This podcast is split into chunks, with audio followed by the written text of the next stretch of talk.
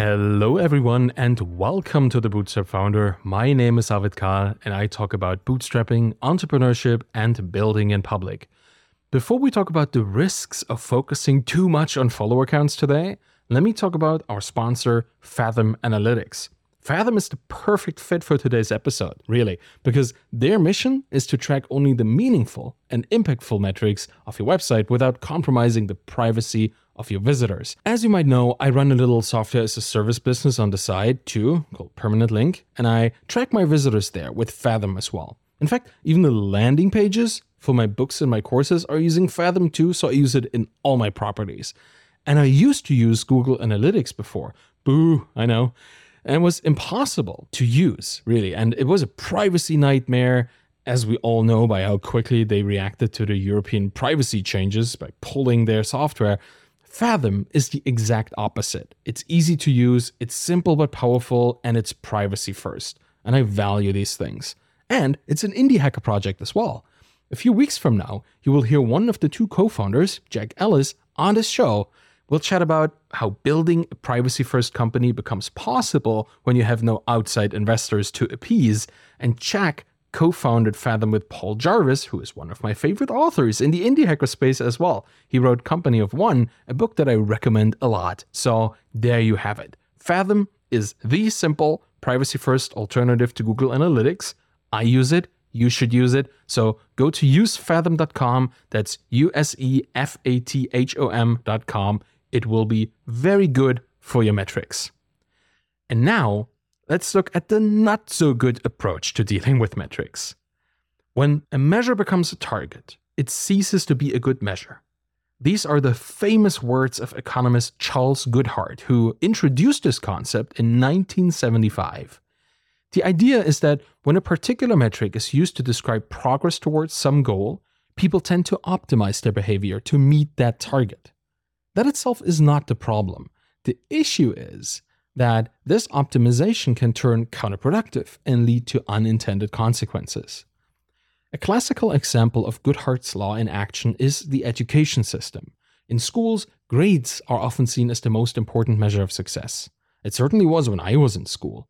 And as a result, students like myself back in the day focused their efforts on studying to pass a test rather than learning for their own long term benefit. And this happens because passing the test is the target, getting the grade, not actually learning and understanding the material. People have exceptional grades because they study so well, but they understand nothing a couple weeks after the tests are over. I don't think that's the goal of education, but it is the optimized system that we've put in place. And no wonder people have lost the joy of learning and reading. We made it irrelevant to what it means to be educated. And today we see Goodhart's Law in action in the world of social media too. On platforms like Instagram or Twitter, people are dreaming of these sizable audience that they're building, these follower numbers, massive counts of followers. But when follower counts become the target, it can lead to undesirable outcomes. For example, people tend to over optimize for follower counts in what they do, and that results in many low quality followers. These followers may not actually be interested in the content being produced, but they're merely following in the hopes of receiving like a follow back or something else that benefits them, like winning a contest or getting a free download link. Optimizing for follower count alone does not create meaningful relationships. It makes for shallow ones at best, and they end up creating very few opportunities for growth down the road for anyone involved, really. And that means it's a huge mistake to put quantity over quality. Here's why so many people still fall for it. While follower counts can be easily measured, the depth of a relationship cannot. But how strong your connection is ends up being way more important than your number of followers. It's the quality of each relationship that matters, not how many of them you have. It's just like with real life friendships. When you're in trouble, your select few faithful and most loyal friends, well, they will be there for you, not the thousands of acquaintances that you made along the way. Humans require meaningful connection in their lives, and they will put in the work to make these relationships valuable if they are reciprocated. Don't gloss over the depth of the connections you forge, even if it's just on Twitter. They are still actual relationships. Another factor for over focusing on follower counts is the loss aversion bias that we all exhibit in some way, and it's amplified by discrete data. What this means is that the emotional impact of a dip in your follower numbers is extremely noticeable because you track them daily on some dashboard or you look at Twitter and you figure out how many new people you got in your following every single day. And if you see your numbers go down, even just a little bit, it hurts. When we look at real life relationships, we don't have the same problem. There's a natural ebb and flow for that relationships have, and it's much more subtle. Some days people are in a good mood, and other days they're not. We expect that to be the case every day. But the moment we see that follower count dip by even just one person, we freak out. So stay off the metrics, or at least measure something that doesn't have discrete real time numbers. It's better to use these unmeasurable factors as the North Star of your audience building journey. Things like the quality of the relationships you build over time, the size of the opportunity surface that the relationships create eventually, and the perceived desire for reciprocation between you and your audience. None of them are easy to measure, but they all contribute to a fulfilled audience building journey. They're perceived, right? They're not discrete. There's something that you feel. Do I feel more engaged? Am I more engaged? You can count it in a way. You can see how much meaningful engagement there is in your day, but it's really hard to measure compared to the simplicity of those follower counts. And that highlights another problem of focusing on just the follower count. Other important and more specific measurements are completely neglected. It's never just one number that can describe something as complex as a massive web of interpersonal connections, but people see it and they think it does. And it's also a recursive problem. Because even if you look at other metrics, you might look into something that's way too general. For instance, you might want to focus on the frequency of engagement with your audience. And that's good, right? Your engagement and how often you do it? Well, yeah, but it also glosses over the actual value that a virtual relationship is supposed to produce for everyone involved. People on the internet yell at each other all the time. And that's a relationship too. But it's not a very useful one, is it? That's what you get when you're looking at the frequency of engagement rather than its quality. You end up optimizing for pointlessly overblown exchanges and content that creates outrage and dissent because it drives engagement, even though it drives low quality engagement. And that's a net loss for everyone. At its worst, this obsession with follower count can lead people to literally buy into the hype. They buy followers, which artificially inflates their numbers, and this is another clear example of how Goodhart's law can be perverted, because those followers are not real people, and building an audience is about attracting human beings so they can find you and your work. A high follower count might signal credibility, and that's why most shady audience builders buy followers, but a real person can quickly tell if your audience is legit or not. So you only attract followers who are either bots, machines, or humans with minimal capacity to judge good from bad. And you don't want those people. It's a big net loss. You don't want to perform in front of either of these groups. We've seen the long term effects of such a kind of optimization play out over the last couple decades. And it's very visible because we use it every day. What I'm talking about is SEO. Because Goodhart's law is very evident in search engine optimization. If you try to find a cooking recipe online, you will come across whole essays leading into what then ends up being just like a two step recipe with a couple ingredients. This is what happens when we optimize for the Google PageRank algorithm. The content becomes tailored to the algorithm, not to human reading it.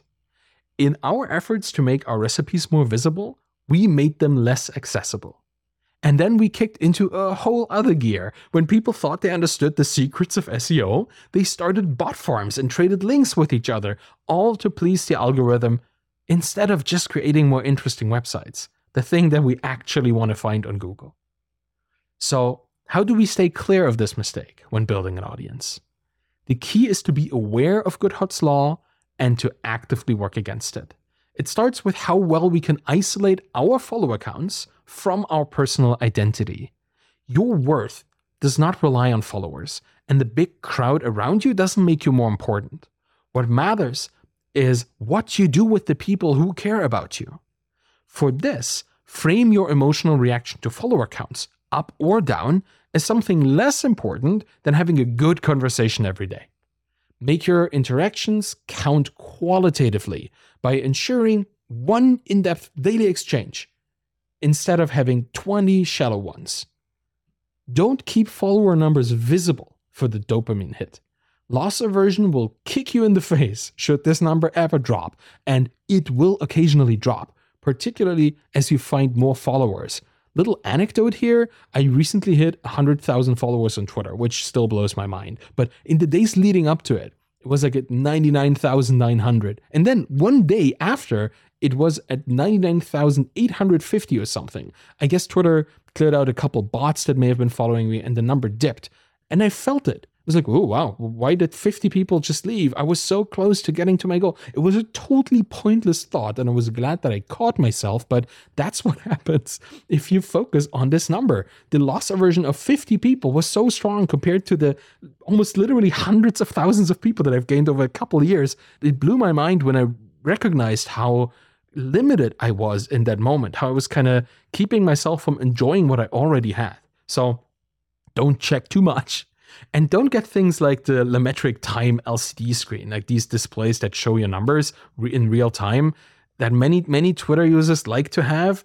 They are kind of cool, I grant you that, and they're a pleasant diversion and might even be encouraging initially when you see like your first couple hundred people. But hey, they will pull your focus towards the quantity, not the quality of your relationships. And that is never a good thing if you want to build an audience, particularly in the beginning when you want to be really present for people to engage with you. So don't get these screens, don't keep your numbers visible. Also, measure more than just one thing. If you want to track your followers, also track how often you feel intellectually engaged every single day.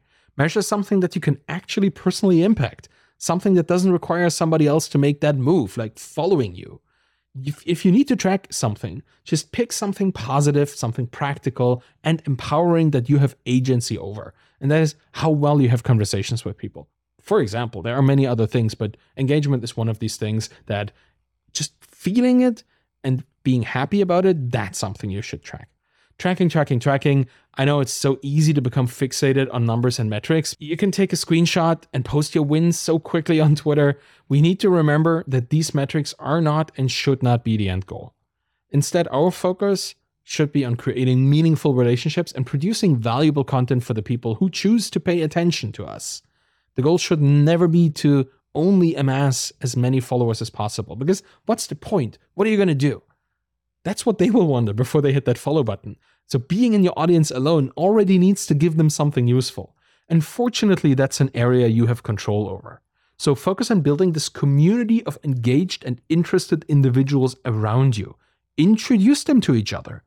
Celebrate when they are kind and helpful to new followers of yours. And this means creating content that is valuable, informative, and most of all, relationship forming rather than simply trying to game the system by posting controversial or sensational content. The relationships coming out of that are haters and trolls in your comments. So there's not going to be much community there. And people won't trust you if you're playing a role on Twitter, if you're a persona. There's a need for authenticity for communities to form. In a world where social media can be highly curated and is very selective, it's essential to be genuine and honest with your audience. People can tell when someone is not being authentic, which will lead to a loss of trust and a reduction in engagement, both with you and with each other. Audience building is not this one size fits all approach that some people claim it to be. People use social media differently within and between the platforms. Different tools require different strategies, and what works for one person may not work for another. That's why it's essential to experiment with different approaches and find what works best for you. But successful audience builders have one thing in common they focus on engagement rather than follower count. That's kind of ironic, but you will see this with the accounts that have a lot of followers too. They don't boast about their numbers, they engage with people. They take the time to respond to comments and messages. They engage in conversations with their followers honestly and intentionally on their level, and they create content that encourages engagement and relationship building. Remember that building a quality audience just takes time. It's not something that will happen overnight, and it requires constant effort and dedication. You'll have to be patient and persistent and not give up when results don't come quickly, because they never will. and they're not easily measured either. When it comes to engaging with people, I have one central rule, and you will hear the philosophy nerd at this point coming out. It's a lesser known formulation of Immanuel Kant's categorical imperative from 1785. It's called the Formula of Humanity, and it goes like this So act that you treat humanity, whether in your own person or in the person of any other, always at the same time as an end, never merely as a means. When it comes to making friends online, this rule requires me to always think of the other person's benefit in anything I do. I will ensure that any comment I write doesn't just serve me, it has to help them too. They cannot just be an enabler for my own success, they have to succeed from it as well. Anything I post, anything I say, I have to find a way to make it worthwhile for someone else at the same time. And not optimizing for the wrong things is part of following that rule. In the end, Goodhart's Law is an important concept to keep in mind at all times. It's easy to become fixated on numbers and metrics. We have to remember that these metrics should not be the end goal. Instead, our focus should be on creating valuable content, engaging honestly with our audience, and building a community of interested and engaged individuals around us. By keeping these principles in mind, you will create a successful and sustainable social media presence that delivers real value to your audience that really wants to connect with you. And that's it for today. Thank you for listening to the Bootstrapped Founder. You can find me on Twitter at Ovid Arvid A-R-V-I-D K-A-H-L.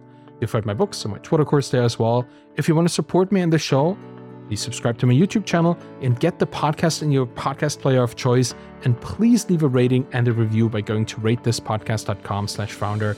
Any of this will help the show. And if you can find the time since you're still here, that's really nice.